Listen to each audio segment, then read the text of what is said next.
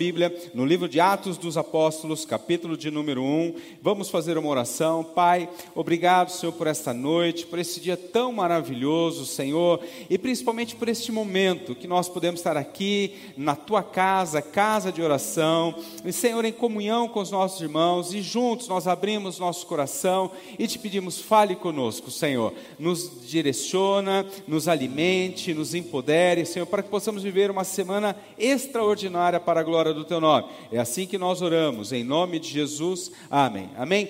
Hoje é um domingo muito especial, porque hoje é o domingo de Pentecostes. Hoje as igrejas uh, cristãs do mundo inteiro estão celebrando o domingo de Pentecostes. Ah, o Pentecostes, assim como a Páscoa, ela é uma festa que tem origem judaica, mas também como a Páscoa, o Pentecoste ele recebeu uma nova perspectiva na, na, no cristianismo, porque a Páscoa, para o judeu, ela é a comemoração da cele, a celebração da libertação, da passagem da escravidão para a liberdade. O judeu eles comemoram a Páscoa relembrando o que Deus fez quando eles ficaram por 430 anos escravos no Egito. Você conhece a história dos hebreus, você conhece a história de Moisés. Deus levanta Moisés para libertar o seu povo daquela escravidão, daquele jugo. Então Moisés vai ser um instrumento de Deus, vem ah, aquelas pragas, você conhece todo aquele momento. E o que é a Páscoa? Esta celebração, a última praga foi a morte dos primogênitos. O anjo da morte entrou, passaria no Egito, entraria nas casas e mataria todos os primogênitos, mas a casa que tivesse o sangue do cordeiro no umbral, o anjo da morte passaria por cima. A palavra Páscoa no original hebraico pesache, passagem, passou por cima. Então o anjo não atingiu o anjo da morte nenhuma da casa das casas que tinham ah, o sangue do cordeiro, e eles então viveram a libertação. Então eles lembram-se todos os anos da grande libertação de Deus, desta passagem da escravidão para a liberdade. No contexto do cristianismo, ela recebeu uma nova perspectiva, um novo significado. A Páscoa para nós, nós celebramos a morte e ressurreição de Jesus. Isso é o domingo de Páscoa,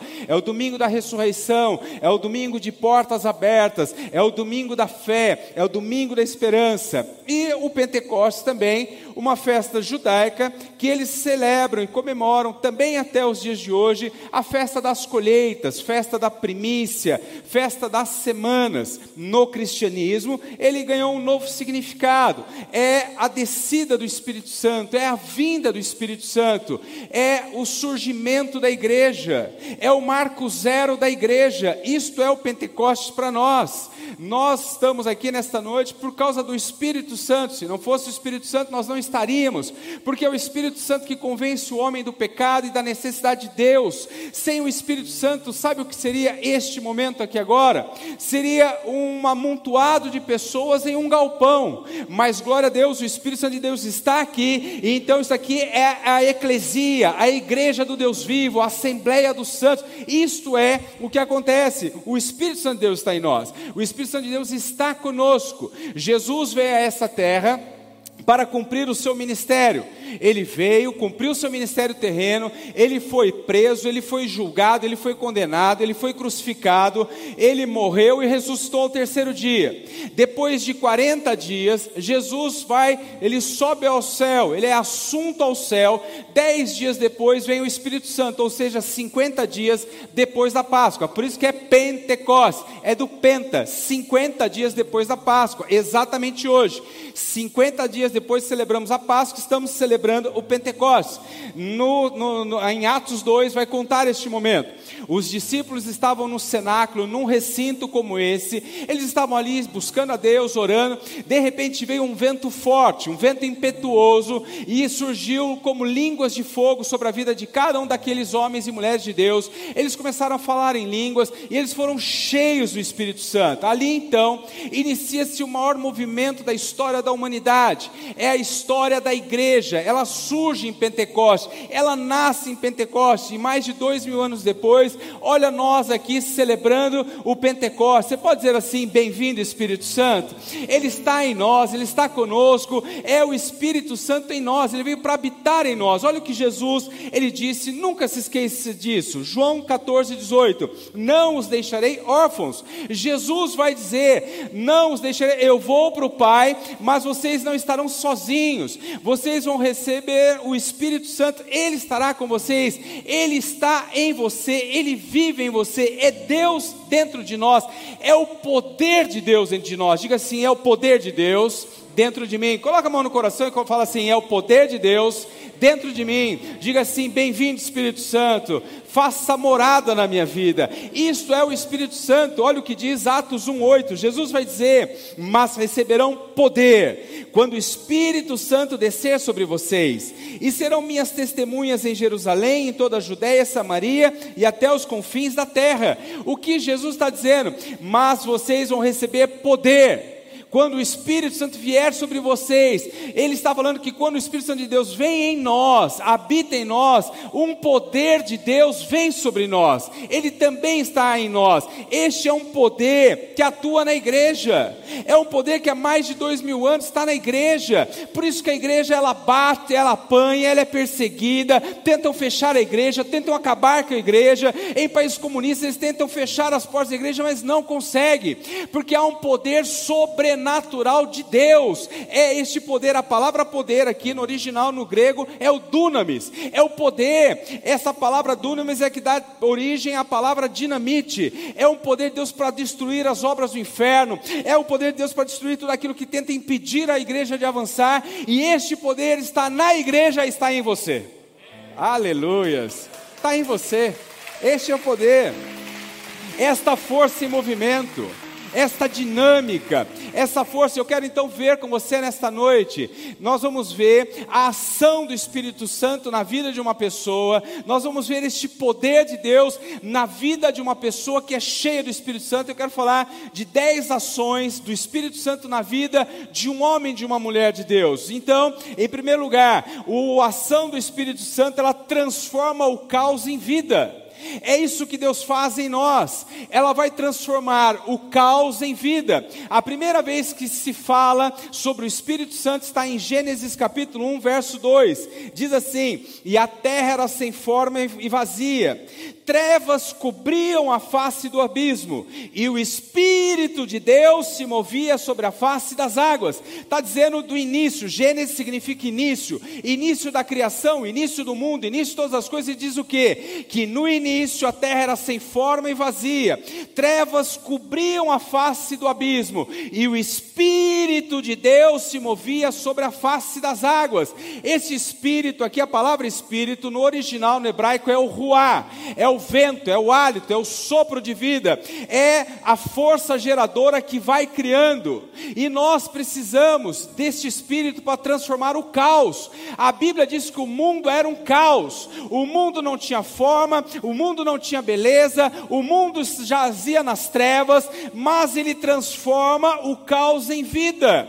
E nós precisamos, meu irmão, nós estamos no vivendo num mundo caótico. O mundo precisa de Deus Deus, o mundo precisa do Espírito Santo, nós precisamos de mais de Deus. Tem dizendo, não, pastor, eu preciso de vacina, nós precisamos de um novo governo. Não, nós precisamos de Deus. O mundo precisa de Deus, precisa do Espírito Santo. Vocês viram a questão de dias atrás? Um menino de quatro anos de idade, chamado Henry, ele foi espancado até a morte pelo seu padrasto. É alguém que precisa de Deus, é falta de Deus, isso que nós vemos. O mundo jaz no maligno porque falta Deus. Nós precisamos de mais de Deus. Nós, por que, que as pessoas vivem desse jeito? Porque não abrem o seu coração para Deus, não convidam o Espírito Santo para entrar e mudar as suas vidas. Se a sua vida está um caos, se a sua família está um caos, se a sua finança está um caos, se áreas da sua vida está um caos, chame o Espírito Santo, abra, isto é Pentecoste, é poder contar com este poder de Deus transformador. Se a sua vida está como a terra, a Bíblia diz que ela era sem forma, sem beleza.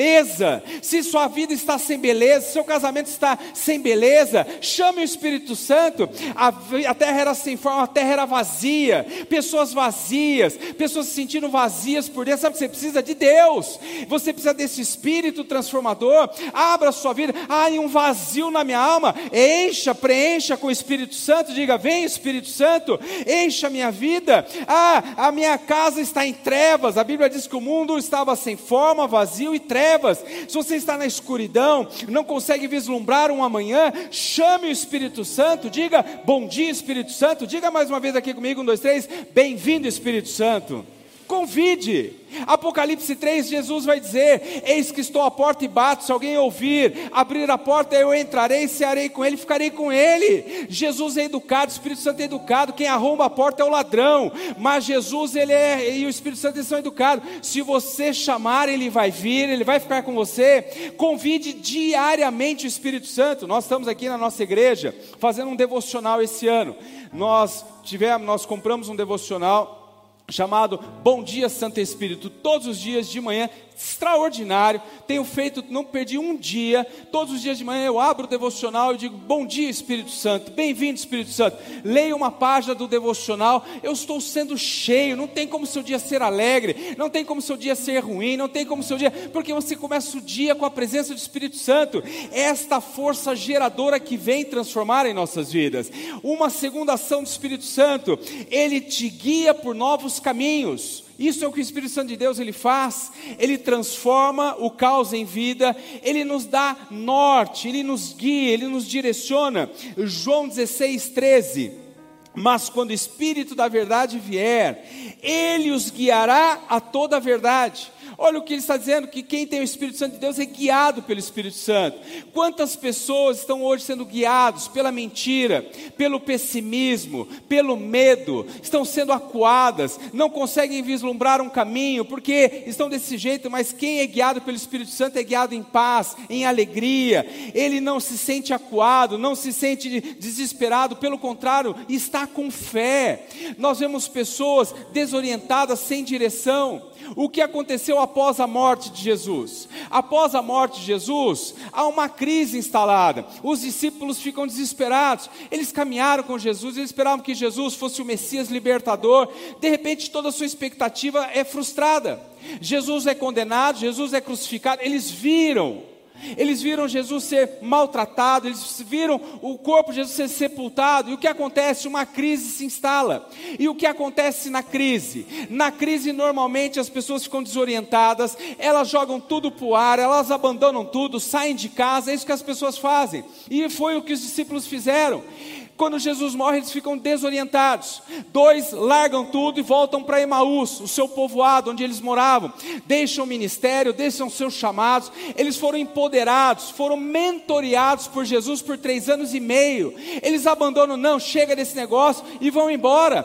Pedro, o apóstolo Pedro, ele depois ele larga tudo, ele larga o seu chamado e vai para Galiléia. Vai voltar a ser pescador, o que Jesus tinha dito para ele: Pedro, a partir de hoje você será pescador de de almas, não mais de peixe. Agora, por causa da crise, ele larga o seu chamado e volta à sua vidinha. E é assim que as pessoas fazem. As pessoas, na hora da crise, querem jogar, joga para o alto um casamento, quer sair de casa, quer abandonar um emprego. Cuidado.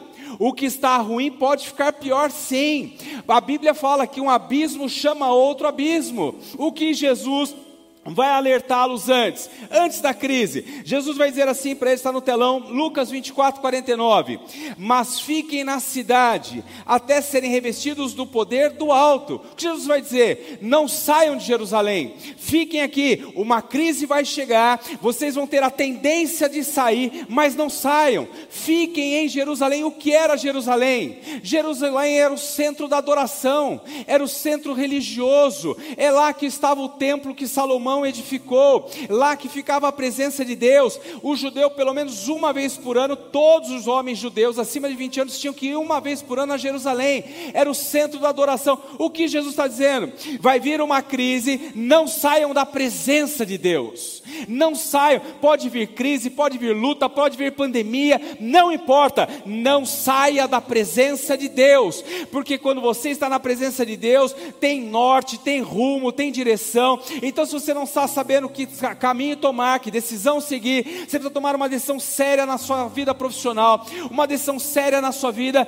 Não saia da presença de Deus, continue firme orando, e o Espírito Santo de Deus vai te guiar, vai te direcionar. Você vai ser assertivo e vai ser abençoado em nome de Jesus. Olha o que diz o profeta Isaías, capítulo 11, verso 2 o Espírito do Senhor repousará sobre ele. Olha agora, o Espírito que dá sabedoria e entendimento, o Espírito que traz conselho e poder, o Espírito que dá conhecimento e temor do Senhor.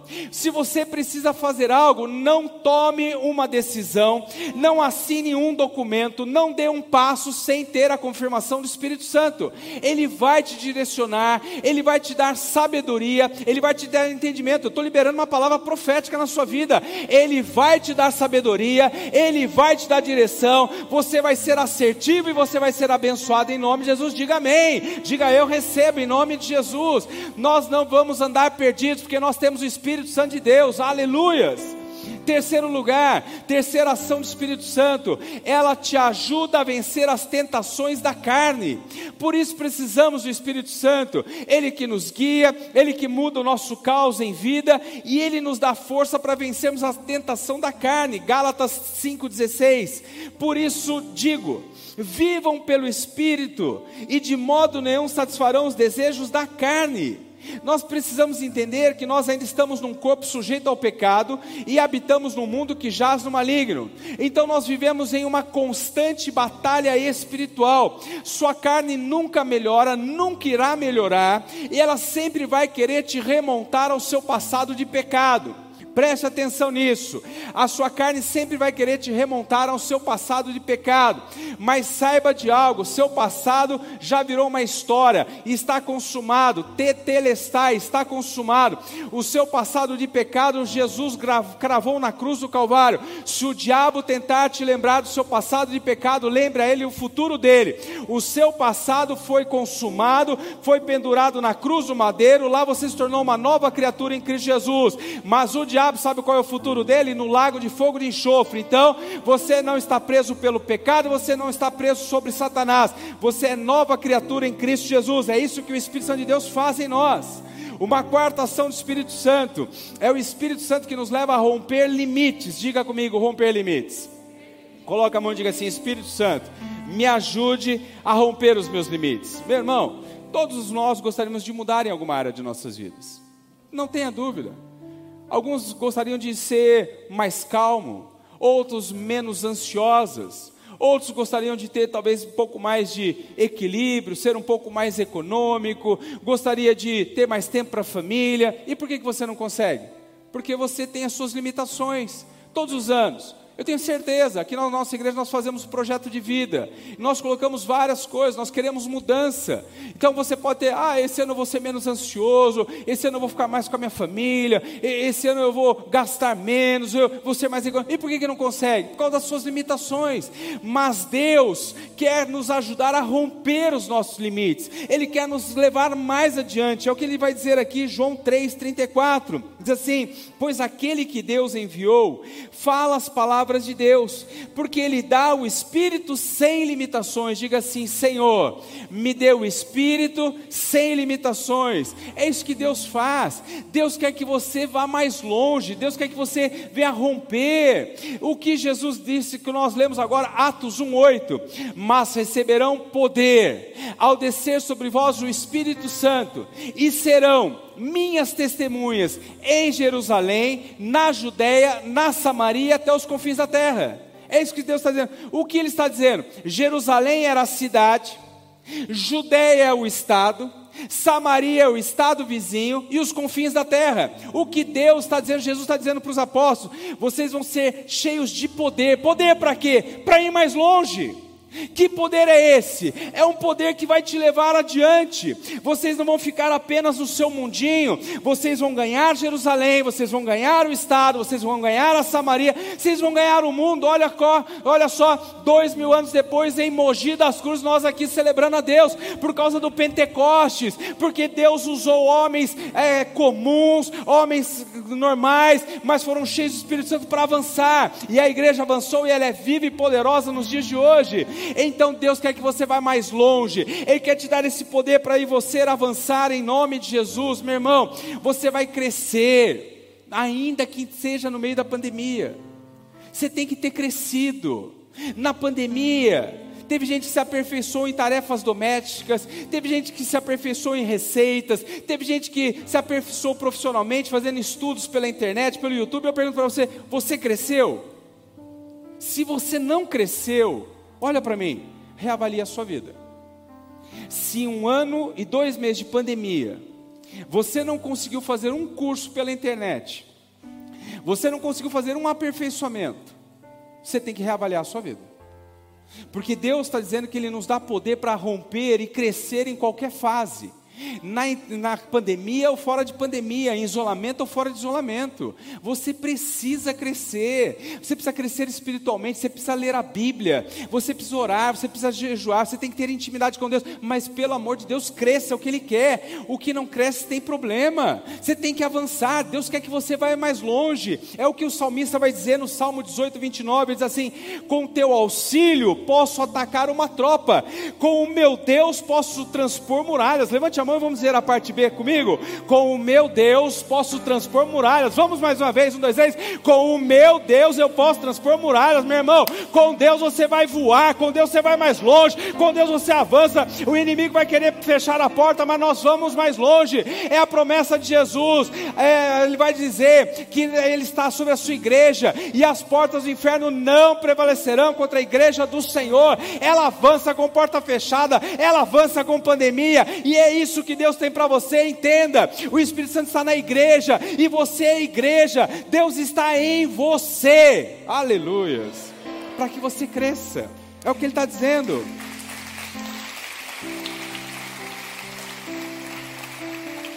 Preste atenção, Pedro era um homem limitado, medroso, covarde. Você se lembra quando Jesus foi preso? Pedro negou Jesus por três vezes porque ele estava com medo. Ele estava com medo de ser preso. Ele vai negar Jesus. Agora, depois em Atos 2, ele está lá, ele é cheio do Espírito Santo, ele está em Pentecostes. E ele vai agora, ele vai enfrentar o sinédrio, o mesmo sinédrio, os mesmos religiosos que prenderam Jesus, condenaram Jesus, mataram Jesus, ficaram sabendo que Pedro estava pegando, pregando, que Pedro estava curando. A Bíblia diz que os enfermos eram colocados na calçada. Pedro passava a projeção da sombra de Pedro curava os enfermos. O povo começou a seguir Pedro e ele falava: Jesus está vivo, ele ressuscitou. Aí o sinédrio manda prender Pedro e diz assim para ele: se você não calar sua boca, se você não parar de falar de Jesus, nós vamos te matar. E diz assim: ó, importa obedecer a Deus, não a você. Aquele medroso, agora cheio de ousadia, porque ele tinha o Espírito Santo de Deus. Ele é um homem cheio de ousadia. Meu irmão, não aceite o rótulo do mundo. Você não pode, você é limitado, você não tem estudo. Essa porta não é para você, não. Você tem que ver quem está te enviando você está cheio do poder de Deus para ir, para romper, para avançar, para transpor muralhas em nome de Jesus. O que conta é quem está te enviando, não é você. Você tem que entender, não é sobre você, é sobre Deus.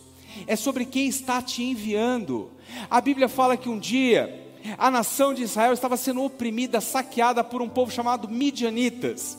Os Midianitas, tudo que eles plantavam, Israel sempre viveu da, da agricultura. Eles plantavam o ano inteiro, eles regavam a terra, colocavam sementes, adubavam a terra, e aí começava a crescer. Os Midianitas vinham e saqueavam tudo. Sete anos seguidos. Eles estavam empobrecendo, estavam na miséria. Aí Deus aparece a um homem chamado Gideão e diz assim: Gideão, eu vou te levantar, você vai libertar Israel das mãos desses midianitas, vocês nunca mais vão padecer desse jeito. Sabe qual é a resposta de Gideão para Deus? Senhor, quem sou eu? Eu sou o menor da casa do meu pai, minha casa, é a família do meu pai, minha família é a menor da tribo de Israel. O que está dizendo? Senhor, eu não posso. Deus está dizendo, não, cara, não tem a ver com você, tem a ver com quem está te enviando. E ele então envia Gideão e Gideão liberta a nação de Israel. Então não é você, é quem está em você, quem está te enviando. Deus disse para Moisés: Moisés, vai lá, diga para Faraó: caiu sua casa, você perdeu 430 anos de escravidão, chega. Mas quem mandou você aqui? Deus. Quando Deus fala isso para Moisés, Moisés fala assim: não dá para ir, não dá porque Faraó é o cara mais poderoso. Faraó, ele era considerado uma divindade, um Deus. Moisés fala assim para Deus: Deus, eu nem falar eu sei direito. Olha, eu não tenho nada a não ser um pedaço de pau, um cajado na mão. Deus está dizendo, cara, você não entendeu nada, não tem a ver com você, tem a ver com quem está te enviando. E ele entende, ele vai, ele vai e acontece a grande libertação da nação de Israel. Por quê? Porque é quem está te enviando, é o Espírito Santo de Deus em você, aleluias.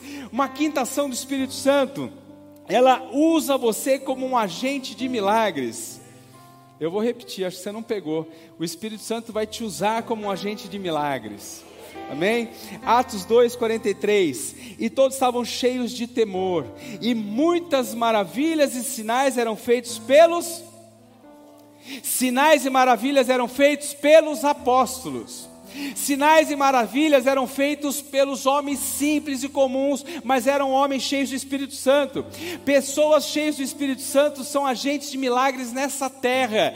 Deus quer que você seja um agente de milagre na sua família, na sua casa, no seu trabalho, na sua escola, aonde você for. Onde você chegar, estiver enfermo, ore pelos enfermos, coloque a mão sobre os enfermos. Se tiver trevas, tristeza, lugares com vazio sem forma, levante a mão, ore e encha com a presença do Espírito Santo.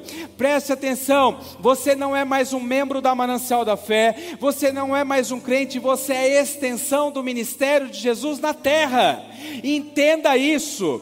Você é a extensão, vou repetir. Você aí também na sua casa é a extensão do ministério de Jesus na terra. Para que fique claro isso, leia comigo um texto que vai falar um dia Jesus estava no deserto, um lugar longe, com uma multidão. Uma multidão seguia Jesus, eles queriam aprender de Jesus, eles queriam ser curados, e tinham ali muitas pessoas. Só de homem eram 5 mil, sem contar mulheres e crianças. Então, provavelmente umas 20 mil pessoas. Só que o dia vai ficando tarde, e os discípulos chegam para Jesus assim: Senhor, despede a multidão para que eles vão embora e comam e comprem mantimento. Eles não têm o que comer. Jesus diz: Não, não, não. Vocês têm que dar de comer. Mas nós não temos nada. Aí aparece um menino e diz assim: Olha, eu tenho aqui cinco pães e dois peixes. Os discípulos dizem: Mas o que é isso para tamanha multidão? Jesus vai pegar os cinco pães e dois peixes, vai dar graça, vai levantar ao céu, vai acontecer uma multiplicação e toda aquela multidão vai ser saciada. Mas preste atenção no detalhe. Você já deve ter ouvido essa mensagem, você já deve ter lido isso muitas vezes, mas pega o detalhe. Mateus 14, 19 está no multimídia. Tomou cinco pães e dois peixes, erguendo os olhos ao céu, os abençoou e partiu os pães deu aos discípulos e os discípulos à multidão. Vou repetir: deu aos discípulos e os discípulos à multidão. Deu aos discípulos e os discípulos à multidão. Deu aos discípulos e os discípulos à multidão. Sabe o que é isso? Sem você Deus pode, mas sem você Deus não quer. Sabe como que o milagre chegou na vida daquelas pessoas? Pela mão dos discípulos. É isso que Jesus está dizendo. Eu começo, vocês terminam. Você está entendendo? Deus quer usar você como um agente de milagre. Amanhã, mude a história de pessoas pregando o Evangelho. Fale do amor de Jesus. Declare o Espírito Santo. Seja um agente de Deus. Ele curou, ele está dizendo: vocês são extensão do ministério de Jesus na terra. Nós vamos continuar fazendo o que ele começou. Ele amou, nós amamos. Ele perdoou, nós perdoamos. Ele orava, nós oramos. Ele curava, nós iremos curar. Ele libertava, nós iremos também libertar. Jesus vai dizer: quem crê em mim também fará as obras que eu faço e as fará maior ainda. É o que ele está dizendo. Sabe, isso é a ação do Espírito Santo. Ele te levanta como um agente de milagres. Aleluia. Alguém aqui está disposto a ser um agente de milagre? Quem quer ser um instrumento na mão de Deus? Diga assim: Espírito Santo, eu quero ser um agente de milagres nessa terra. Use a minha vida para a glória de Jesus. Amém? Uma sexta ação do Espírito Santo. Ele opera a restauração completa. A obra de Deus ela é sempre completa. O Espírito Santo de Deus ele opera uma restauração completa em nós. Atos 2, os discípulos estavam no cenáculo, eles são cheios do Espírito Santo e de repente eles começam a falar em outras línguas. Interessante que no verso 5 vai dizer assim: vindo de todas as nações do mundo, ou seja, ali existiam pessoas de outras nações que falavam outras línguas. Um falava aramaico, outro falava o grego, outro falava o hebraico, enfim, tinham ali. E só que daqui a pouco eles começam a falar cada um na sua língua e todos vão se entendendo. Olha o que diz Atos 2, 7 e 8. Atônitos e maravilhados, eles perguntavam: Acaso não são galileus todos esses homens que estão falando? Então, como os ouvimos, cada um de nós, em nossa própria língua materna? Cada um falava numa língua e eles estavam entendendo. Sabe o que estava acontecendo aqui? Uma restauração completa. Porque em Gênesis capítulo 11, depois você leia, o homem no auge da sua soberba, da sua arrogância, ele querendo buscar a sua independência de Deus, eles se unem e decidem construir uma torre que essa torre chegaria ao céu. Eles queriam chegar ao céu. Até aquele momento eles falavam apenas uma língua, o mundo inteiro só falava uma língua. E Deus começa a ver que eles começam a ser bem sucedidos nessa obra, eles começam a levantar essa torre. Deus diz assim: Eu vou parar com esse negócio. É o homem na sua soberba querendo ser independente, eu vou acabar com essa obra. Sabe como que ele acaba com a obra? Ele não destrói a torre. Ele faz o quê? Ele faz com que cada um comece a falar línguas diferentes. E agora cada um começa a surge então as línguas. É, vamos imaginar aqui, surge o português, surge o inglês, surge o japonês, surge o francês, começa. E agora eles não se entendem mais. Eles não falam mais a mesma língua. Então Babel é o homem falando um com o outro e não se entendendo. Pentecoste é a restauração, não importa a língua que fala, todo mundo se entende. Sabe o que é isso? Eu quero dizer para você: Deus quer fazer uma restauração completa, talvez na sua casa, porque tem gente que está falando línguas diferentes dentro de casa e não está se entendendo, não está dando liga. Tem pais falando uma língua diferente dos filhos, não está tendo entendimento. Tem cônjuges que não se falam, não falam a mesma língua, ou se falam, não se entendem. Você está entendendo o que eu estou dizendo? O Espírito Santo de Deus quer fazer uma restauração completa. Babel é de baixo para cima, Pentecoste é do céu para a terra. Nós precisamos do céu em casa, que a sua casa seja cheia de Pentecoste, cheia de Espírito Santo e que haja uma restauração completa para a honra e glória de Jesus. Amém? Em sétimo lugar, a ação do Espírito Santo ele te encoraja a viver em comunhão. Isto é o que o Espírito Santo de Deus faz em nós. É isso que celebramos nesse dia de Pentecostes. Atos 2:48. E eles se dedicavam ao ensino dos apóstolos e à comunhão ao partir do pão e às orações. Eles se dedicavam ao ensino. Então você, o que é dedicar? É se empenhar, é praticar. Eles estavam que eles estavam empenhados em aprender, aprender as coisas de Deus, aprender mais de Deus, mas eles estavam empenhados também em viver em comunhão. Aprender não é fácil. Aprender um novo idioma não é fácil. Aprender uma matéria que você tenha dificuldade não é fácil. Alguns é matemática, química, português, inglês. Não é fácil. Não é fácil aprender a dirigir. Não é fácil aprender a ficar em casa. Sim ou não? Não é fácil, mas nós tivemos que nos empenhar. E ele está dizendo que então, esse mesmo empenho tem que ser para viver em comunhão. Porque pessoas são difíceis, pessoas são diferentes, pessoas pensam diferentes, elas agem diferentes, elas são diferentes. Então você precisa se dedicar a viver em comunhão. Quem aqui conhece uma pessoa difícil? Eu sei que eu estou olhando para várias delas agora. E eu sei que várias delas estão olhando para uma agora. Sim ou não? É assim, não é? Mas o que importa é que nós temos que aprender a nos empenhar e vivemos em comunhão. O que é a igreja Manancial da Fé? Se você nos visita, é, aprenda conosco que nós falamos muito aqui na nossa igreja. Esta igreja é uma igreja família. Diga comigo, igreja família. Esta igreja é uma igreja família. Você está aí assentado na sua cadeira, esse encosto seu está escrito: Bem-vindo à família Manancial da Fé. Preste atenção. Quando nós falamos aqui, nós falamos sempre de família. Por quê? Você precisa deixar isso muito claro. Isso pode virar uma chave na sua vida e mudar a sua história. Se você olhar para a igreja como uma instituição religiosa, ou só pelo CNPJ que ela tem, eu te digo, já já você não está conosco e daqui a pouco você está em outra igreja, e daqui a pouco você não está nem na outra igreja, você está em outra, daqui a pouco você fica perambulando de igreja em igreja. Sabe por quê? Porque se você não entender que a igreja é uma família de fé, é uma família espiritual, você vai ter problema. Por quê? Porque a igreja não é perfeita. Sabe por que a igreja tem problema? Por sua causa e por minha causa. Ela tem problema. Por, causa, por nossa causa porque nós somos pessoas imperfeitas, mas você precisa pertencer à igreja. Você tem que olhar a igreja como sua família. As pessoas costumam dizer assim, perguntar para nós: "Ei, de que igreja, que igreja você frequenta?" Fala: "Eu não frequento igreja nenhuma. Eu pertenço à família Manancial da Fé." Você frequenta restaurante, você frequenta shopping, você frequenta praça, você frequenta praia, mas você não frequenta a sua família. Você pertence à sua família.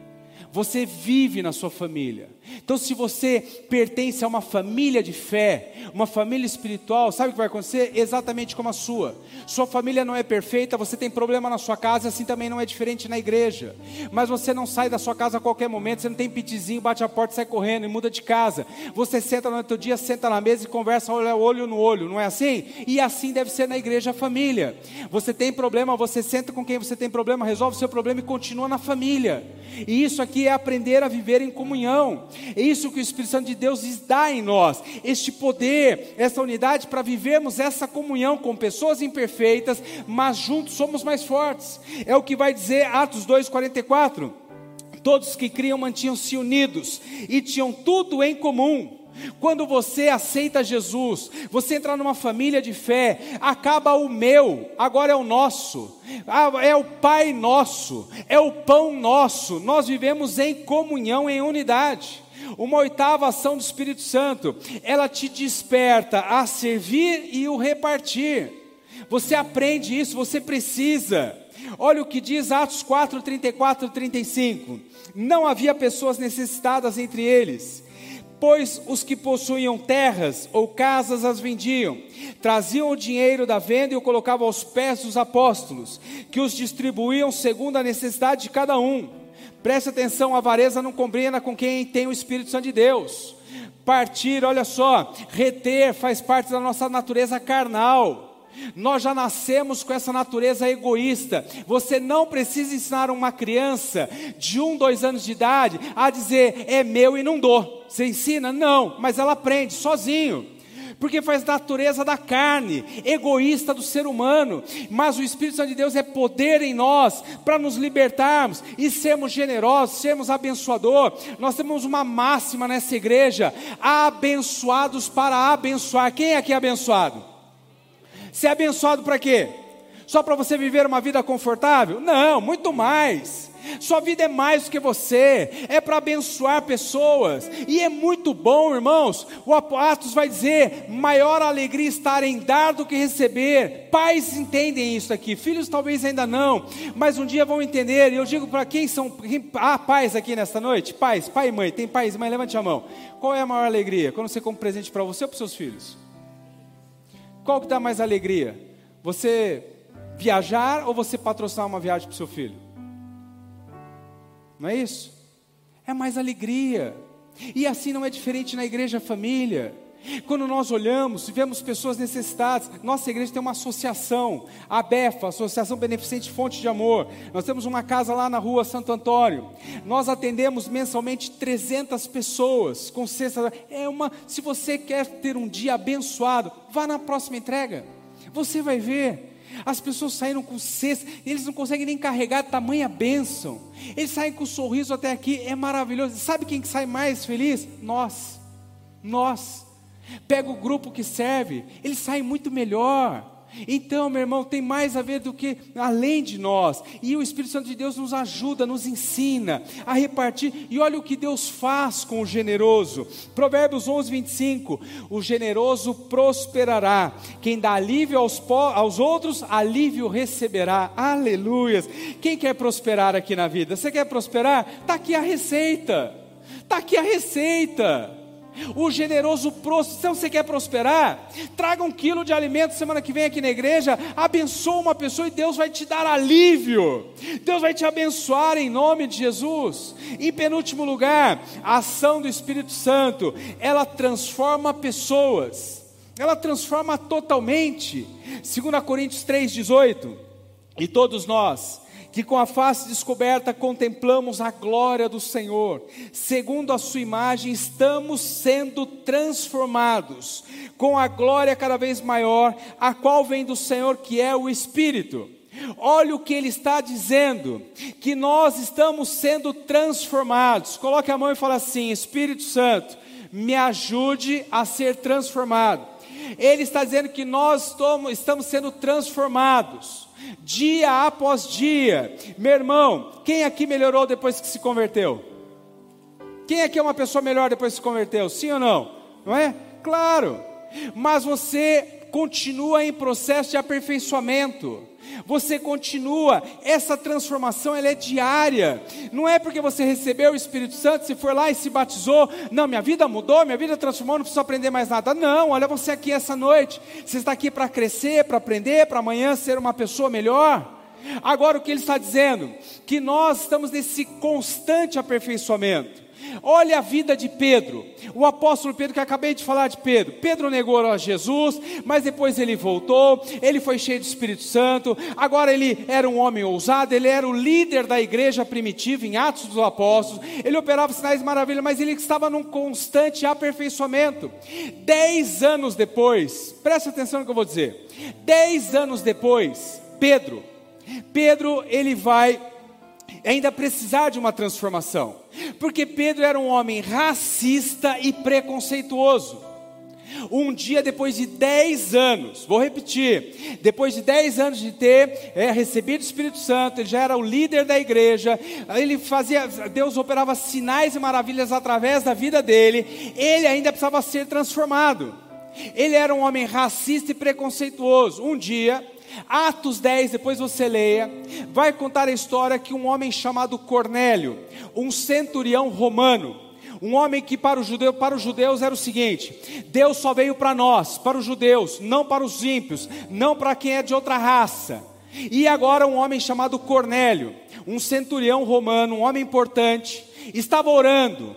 Ele estava orando e Deus envia um anjo, e o anjo aparece para ele e diz assim: Cornélio, a sua esmola subiu diante de Deus e Deus ouviu a sua oração.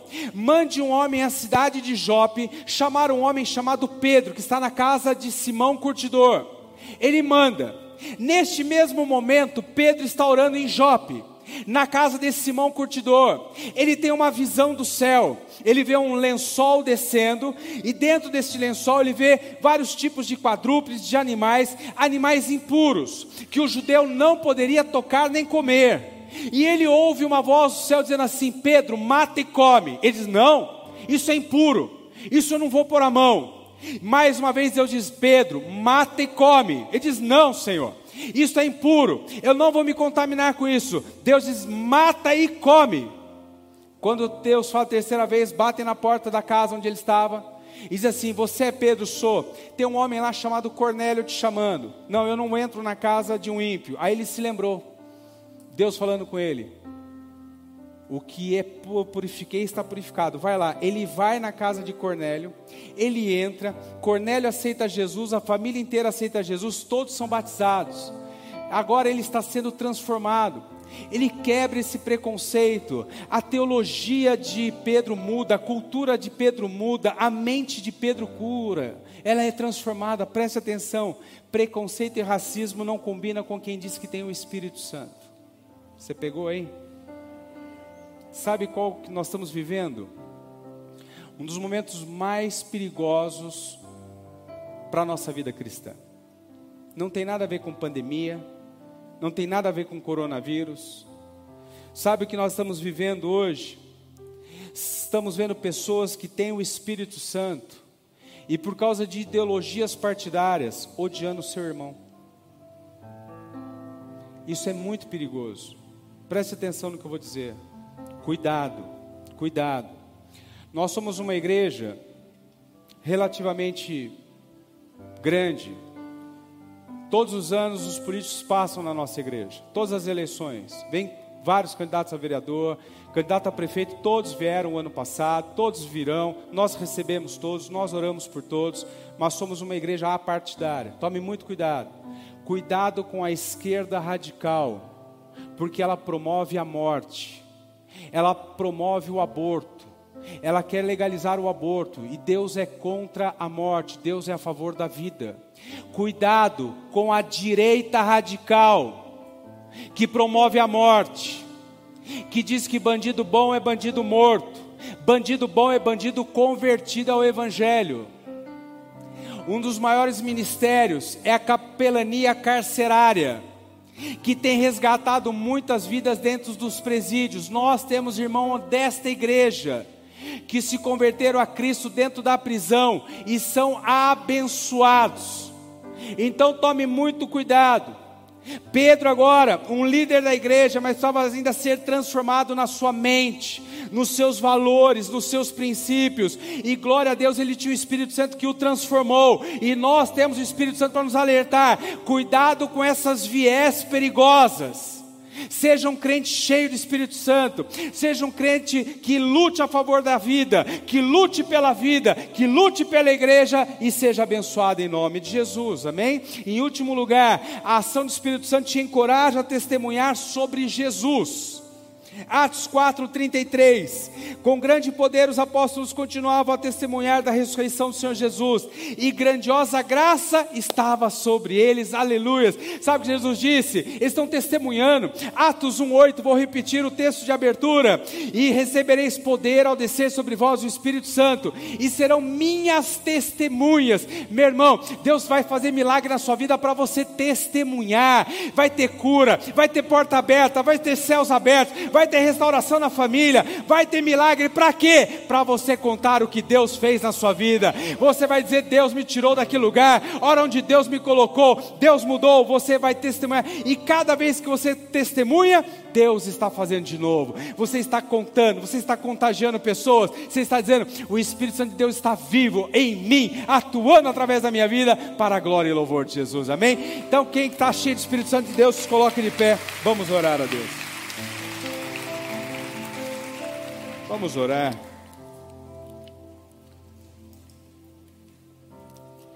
Feche seus olhos. Aí na sua casa também, ore conosco.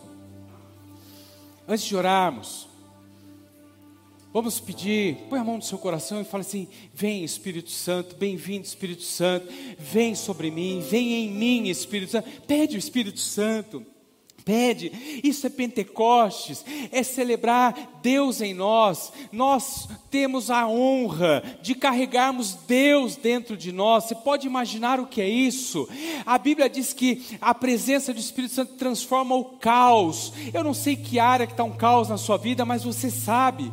Comece a pedir para Ele transformar. Ore aí. Comece a falar, o Espírito Santo vem transformar o caos. Eu não sei que área da sua vida que está um caos, aquela área que está vazia, aquela área que está sem forma. Vai orando, vai orando, vai pedindo ao Espírito Santo, vem transformar, traga vida. Se tem áreas na sua vida que não tem beleza, pede para Ele a terra era sem forma, era vazia. Aí Deus vai criando, vão vindo as plantas, vão vindo as árvores, vão vindo as flores, a beleza começa a acontecer. Pede para Ele, pede para Ele, vamos, vamos, ore a Deus, pede para Ele, pede para Ele, vai orando, Senhor, vem e transforma o vazio. Se há um vazio na sua vida, Ele estava pairando sobre as faces da água meu irmão, se você precisa tomar uma decisão, um caminho, chame o Espírito Santo, ele vos guiará, ele vai te dar norte, ele vai te dar rumo. Você precisa tomar uma decisão essa semana. dizer, é, assinar um contrato, uma promoção. Pede o Espírito Santo. Espírito Santo, eu não sei, mas me dá a direção. É o que aconteceu lá com os discípulos. Pede para Ele.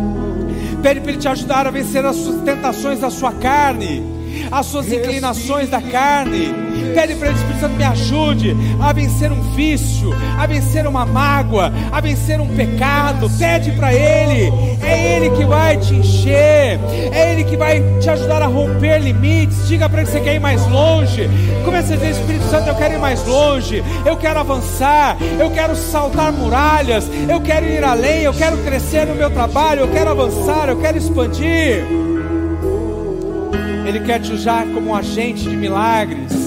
Ore ao Espírito Santo, diga: Senhor, usa-me. Espírito Santo, eis-me aqui. Eu quero ser um canal de bênçãos, um instrumento nas tuas mãos. Ah, meu irmão, sem você Deus pode, mas sem você Deus não quer. Ele quer você, Ele quer ver se você está pronto. Então diga para Ele: vem e usa-me. Vem Espírito Santo e usa-me.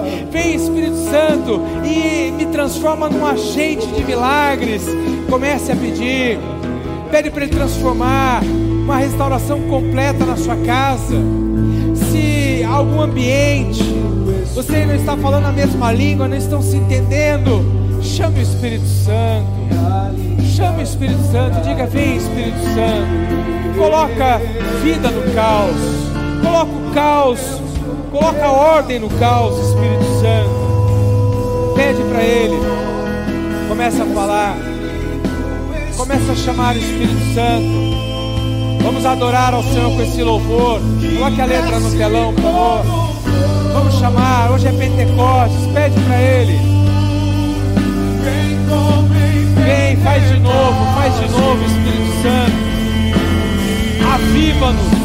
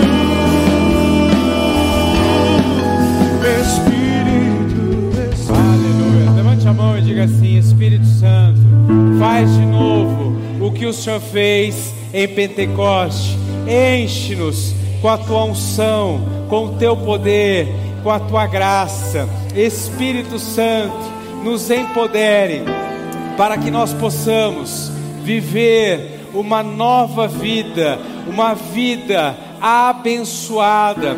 Espírito Santo, dirija a partir de agora todos os nossos pensamentos, palavras e ações. Senhor Jesus, perdoe os meus pecados e escreve o meu nome no livro da vida, e eu recebo o Espírito Santo de Deus em mim, dentro de mim, para louvor do Senhor. Você crê? Então aplaude e glorifique o nome de Jesus.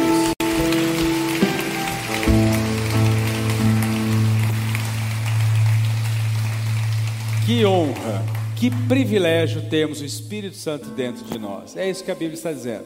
Ele está em nós, Ele habita em você, amém? Então sai daqui empoderado para viver algo sobrenatural de Deus, amém? Levante, eu fiz uma oração antes de terminar, eu fiz uma oração e eu quero perguntar quem fez essa oração pela primeira vez aqui nesta noite? Nós oramos, entregamos a vida, falamos, Senhor Jesus, é, perdoa os meus pecados, escreve meu nome no livro da vida. Quem fez essa oração pela primeira vez? Alguém aqui que fez pela primeira vez? Amém? Lá atrás, Deus te abençoe. Mais alguém? Amém. Deus abençoe. Mais alguém? Deus abençoe. Amém? Amém. Deus abençoe. Vocês entregaram a vida para Jesus, o Espírito Santo de Deus está em vocês. Vocês são novas criaturas em Cristo Jesus. Passe na nossa bookstore, receba lá um livro de presente e seja abençoado. Amém. Levante sua mão ao céu. Que a graça do Senhor Jesus, o amor de Deus e as ricas e doces consolações do Espírito Santo sejam sobre a sua vida, sua casa, sua família. Que o Senhor te abençoe e te guarde. Que o Senhor levante o rosto sobre ti e tenha misericórdia de ti. Que o Senhor levante o rosto sobre ti e te dê a paz. Deus te abençoe. Feliz Pentecostes, vai na paz de Jesus.